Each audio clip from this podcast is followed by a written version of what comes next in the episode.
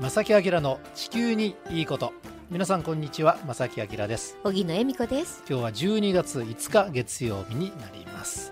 今日はですねちょっと普段とは違いましてねえお届けしようということなんですが月が変わりましたよ皆さん、はい、とうとう師走ですよ皆さん。そうですね。12月最初の放送はこちらからお届けします。今日の放送はですね11月27日の日曜日に兵庫環境体験館で行われましたエコ文化祭2022正木明の地球にいいこと公開録音の模様をお届けいたします。それでは最後までおお楽しみくださいこの番組は公益財団法人兵庫環境創造協会の提供と浜田科学株式会社の協力でお送りします。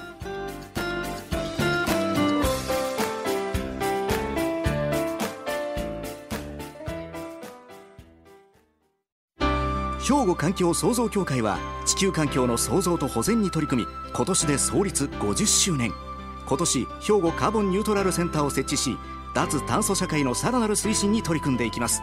皆様と共に時代につなぐ環境適合型社会の実現を目指して兵庫環境創造協会。お父さん何してるん？え店で使ってた揚げ油捨ててるけど。もったいな。油ってリサイクルしてハンドソープにできるねんで。油がハンドソープに？浜田科学ってとこに頼んで回収に来てもらい SDGs や。使用済みの天ぷら油をリサイクルで再び資源に。浜田と俳優のリサイクル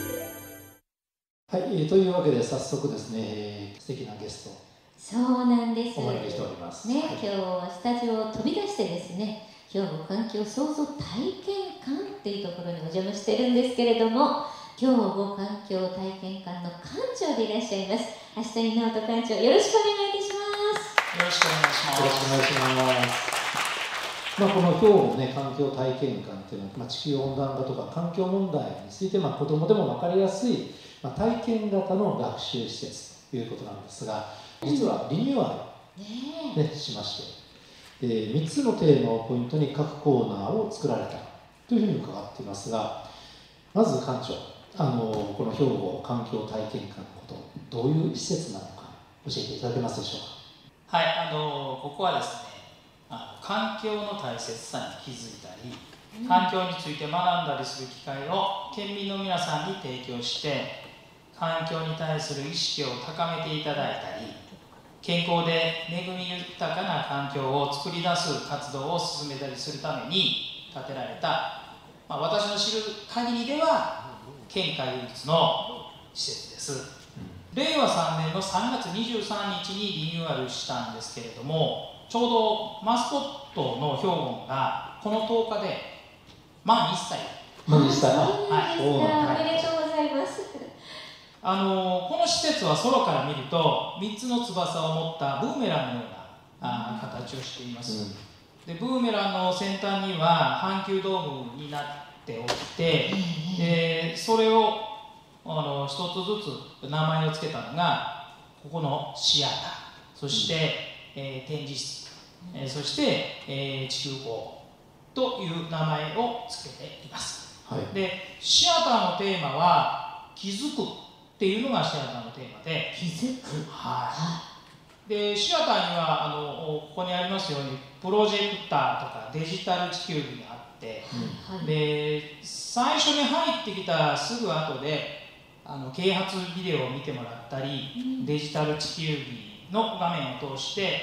環境問題の現状について、えー、まず気づいていただくとその後見学とかそれから体験が理解しやすくなったりします、はい、だから意欲的になったりするきっかけになるのがこのシアターという意味で気づくっていうテーマにしています。なるほど、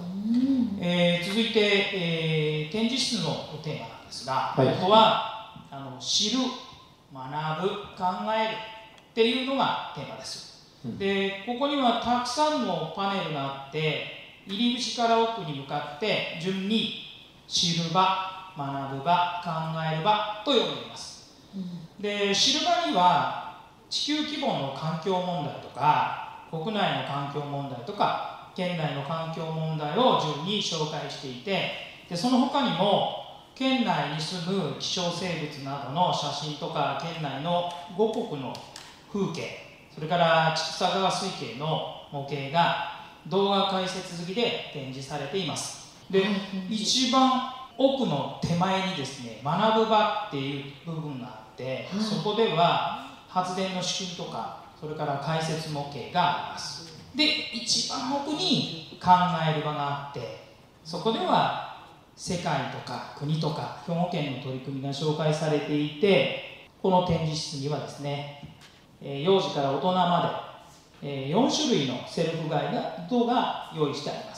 で、えー施設内の地球公募それから施設外のお屋外活動施設とか散策路。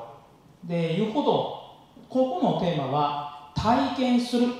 まあ、そのものですけども、がテーマです。でここでは廃材とかえー自然素材などを使ったものづくりや発電体験などの体験を行います屋外では自然散策や生き物散策を行っています。で兵庫環境体験館はこうした施設でさまざ、まな参加体験型のお講座を実施しています。そうですね環境を学ぶって言ったらちょっとハードル高いイメージあるじゃないですか、なんかお勉強みたいなね。難しいみたいなね。はい、難しいイメージだそういうことねではなくて環境っていうのは自分の住んでる、えーまあ、その場所が今どうなってるかとかね、うん。今その自然がどうなってるかとかそれから地球がどうなってるかっていうのを、まあ、いろいろ学んでいくことがすごく大事でね。なんかこう難しく捉えるとちょっと見回し踏んじゃう感じもねしますけどね。感謝するこの建物自体もやっぱり環境に優しい作りであったりとかエコな取り組みがされてるんですか？そうですね。あのここはあの遠藤周平氏によって設計されてましてうん。で屋外にはもちろん、まあ、太陽光発電とかね風力発電の施設があるんですがはい。例えばあの骨組みなんですけれども、はい。あのこの木材は地元の間伐材ですで近くからその間伐材を運搬するっていうことで、まあ二酸化炭素の排出量をですね抑えているっていうことですね。ねであの見ていただくと分かるようにその間伐材を三角形にこう組み合わせてそれを次々とこう組み合わせていってこれトラス構造っていうんですけれども、あの柱が一本もないっていうのが、はいえ特徴で、えーまあ、皆さん驚かれることなんですね。でこの外側にあの屋根ですけれどもはい、コールテン鋼板と言われるあの錆鉄板なんですけどうん。このいいところはですねもう最初からある程度錆びさせているのでうん。ほっといてもある程度までしか錆びなくてペンキの塗り替えがいらないんです。うん。そうなんですか。で他にもですね、まあ、できるだけあの周辺の木を切らずに建物が建てられておったりですね、多分あの気づかれたと思うんですけれどもキノコのような形になっているのはこれは山の斜面と床が触れないようにできるだけだから自然を温存するように、うん。そういうふうに建てられているっていうそういうところをちょっと見ていただきたいなと思いました。うん本当に自然に溶け込んだちょっと隠れ家っぽいね感じがするしね。え基地みたいでね素敵だし、うん。間伐材これだけね使うだけじゃなくて近くのものであったりとかその周りの環境にも寄り添うというかね、こちら体験館はいつ建てられたのでしょ体験館は平成20年。うあの本当に佐用町のねあの自然に囲まれた場所にあってなんかねこういう自然が好きな方も多いと思うんですけども、やっぱり街中に住んでるえー子たちっていうのは、本当に動物の名前とかね昆虫の名前とか植物の名前とかってなかなかね覚えるきっかけもないし、ねえみんなないですからね。うん。そういう意味ではこの場所ってすごくねいいところかなと思います貴重な場所ですね。はい、さて、あの今後ね環境問題を考えるときにはい、何でしょうねあのアイドバイスというかポイントというかうん皆さんに対して何かこうレメッセージございますでしょうか？非常に恥ずかしいんですけれどもが環境問題をね解決するために、私が大切にしているキーワードが3つあってはい。1つ目はね見る、見る。見る。で子どもたちにはね、えー関心を持ってよく見る力がつくと地球が救えるよって言ってるよね、うん。いい言葉。2つ目はエネルギーです。うん。エネルギーのことをあのよく広く知るとですね、うん。えー地球が救えるよって言ってます。つまりまあエネルギーのことを広く知っていくと同じ出来事があの見方によって違うように見えてくるっていうことに気がつくんですよね、うんすごいいい気づき。はい、で3つ目は命です。あの命をいただき尽くすと地球が救えるよって話してます。で簡単に言うとまあもったいないなんですけれども、食べ物をですね捨てるところなく使うとかでもう一つはね古本を何度もあの人に渡していって読んでもらう見てもらうと命が何回もですね吹き返すっていうかその本に命を吹き込むことができる、そういうところを大切にしてます。でもう一つあの最近ですね私が大切にしている言葉があってはい。それはあの人間だけが幸せになってええんか。っていううん。いい言葉、はこれも重い。いや確かに人間はねあの知能もあってね、でいろんなものも作っていいね暮らしをして。だけども結局あのね僕たちも今大人ですが私はねもういい年ですけども。私たちもね。これだけ育ったのはどうやって育ったかというとえやっぱり物を食べたりとかね。えうんそういうことなので結局自然のものを生かして自分ができてるって考えたら人間だけのことを考えていいっていうのはちょっと違いますよね。うん。本当ですね。なるほどね。えそうか、この体験館ではそういうことをすべてね、網羅して、ええーお話、ね、館長もしていただいて学べるということで、ええ。なるほど、皆さん、ぜひね、こちらね、あのラジオを聴きの皆さんもお越しいただきたいと思うんですが、あの館長ね、この番組ではあの途中で一曲、曲をね、お流しするんですが、はあの館長、リクエストをね、お願いしい、いて。いただきて、ました。せっかくですから。私がですか？はい、あの、じゃあ、です、お聞きくださいみたいな感じで。絶対子供たちは知らないと思うし今のお父さんお母さんも知らないと思うんですが滝里美さんの「東京ジンタ」っていう曲なんです。ちょうどこの曲が流行った時に卒論を書いてたんですで理系ですから実験しながら卒論を書くと夜中に流れてくる音楽がどうしても頭にこびりついてうんこの曲を聴くと当時のことを思い出しちゃって人前でも泣いちゃうかもしれないですもう夜中の3時や5時に朝方ね聞いてきた大学時代の思い出なんですよね。ねぜひ聴いてみたい本です当ですね。ね。曲紹介を。はいあの私の宝物の曲です。滝里美さんの「東京人太」聴いてください。本日のお客様はえ兵庫環境体験館の館長足谷直人館長でした。ありがとうございました。ありがとうございました。まさきあきらの地球にいいこと。まさきさん荻野さん頑張ってね。さて、後半はですね、あの皆さんから質問をお受けする形で進めていこそうなんです。ということで、質問コーナー行きたいと思います。ぜひぜひせっかくですから、正木明さんに聞きたいことを。あ、ああ、はがっい、た。ね、メガネをかけた子、ね、素敵な少年。ありがとうございあます。りがとう。なんで天気予報士になったんですおか？ああ、私のことですね。そうです。私ですね。あの天気予報士ってよく言う人いるんですけど、気象予報士が正しいね言葉なんですけども、そのまあ気象予報士なんでなったかと。一番最初のきっかけは僕の趣味から。だ例えば大学でね、あの気象の勉強してあの気象予報士になったわけではなくて、えー大学時代に海のスポーツを始めまして、あのサーフィンというね波乗りですね、波に乗るスポーツを二十歳の時に始めまして、その波乗りするには波が、えー立たないとできないと。じゃあその波がどこでいつ、どれぐらいの大きさの波が立つのかっていうのを自分で知りたくなりましてね。でそこの辺りからその自然にどんどんどんどん興味を持つようになって調べていくと波って風が作るっていうことが分かりましたじゃあその風の予測をしないと波の予測もできないなってなってそうかそうか。じゃあその風の勉強風がどっちどっちの方向にどういう時に吹くのかなって言ったら天気図を見るようになってしまって。でそういう流れからあの気象に興味を持ち始めたんですね。で、まあ、これが仕事になったらなんて楽しいんだろうなと思いながら学生時代過ごしまして、でたまたま、えーまあ、民間の気象会社がありましてねウェザーニューズという気象会社があってそこに就職うまくできてでそこからあのお天気を天気予報を仕事にするという仕事があのそれが始まったわけなんですね。いう流れがあります。なので僕のその天気予報のあの世界、えーをそれを仕事にするスタートっていうのは実は趣味から始まっているというねそういうことです。ありがとうございます。さあこんな風にあどうぞどうぞ。地球はこのままだとどうなってしまうんですか？ああ大きな話題が来ました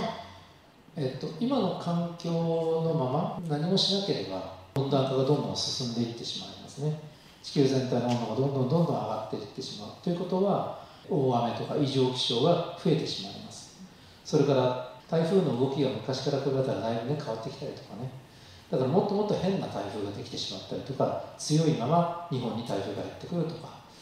でそうなるとまあ気象災害とかがね起きてしまいますよね。だからそういう傾向がどんどんどんどん強まってしまう。というのは言えると思うんですね。いろんな災害が増えたり気象災害自然災害が増えたり、えー環境が悪くと悪くなることによって病気が増えたりとかね、それから夏場だったら熱中症、ね、それによってあのなかなかこうちゃんとした生活ができなくなったりとかそういう可能性がどんどんどんどん高まってくると思うのでだからやっぱり温暖化というのはなるべく止めていかなきゃいけない。二酸化炭素って今増え始めてるからそれはなるべくやっぱり増やさないような方向にしていかなきゃいけない。それをすると、えーそのね将来どうなるかって考える必要なくなるから、うん、それを目指していかなきゃいけないということですとねいうことなんですね。ありがとうございました。さあどうぞ。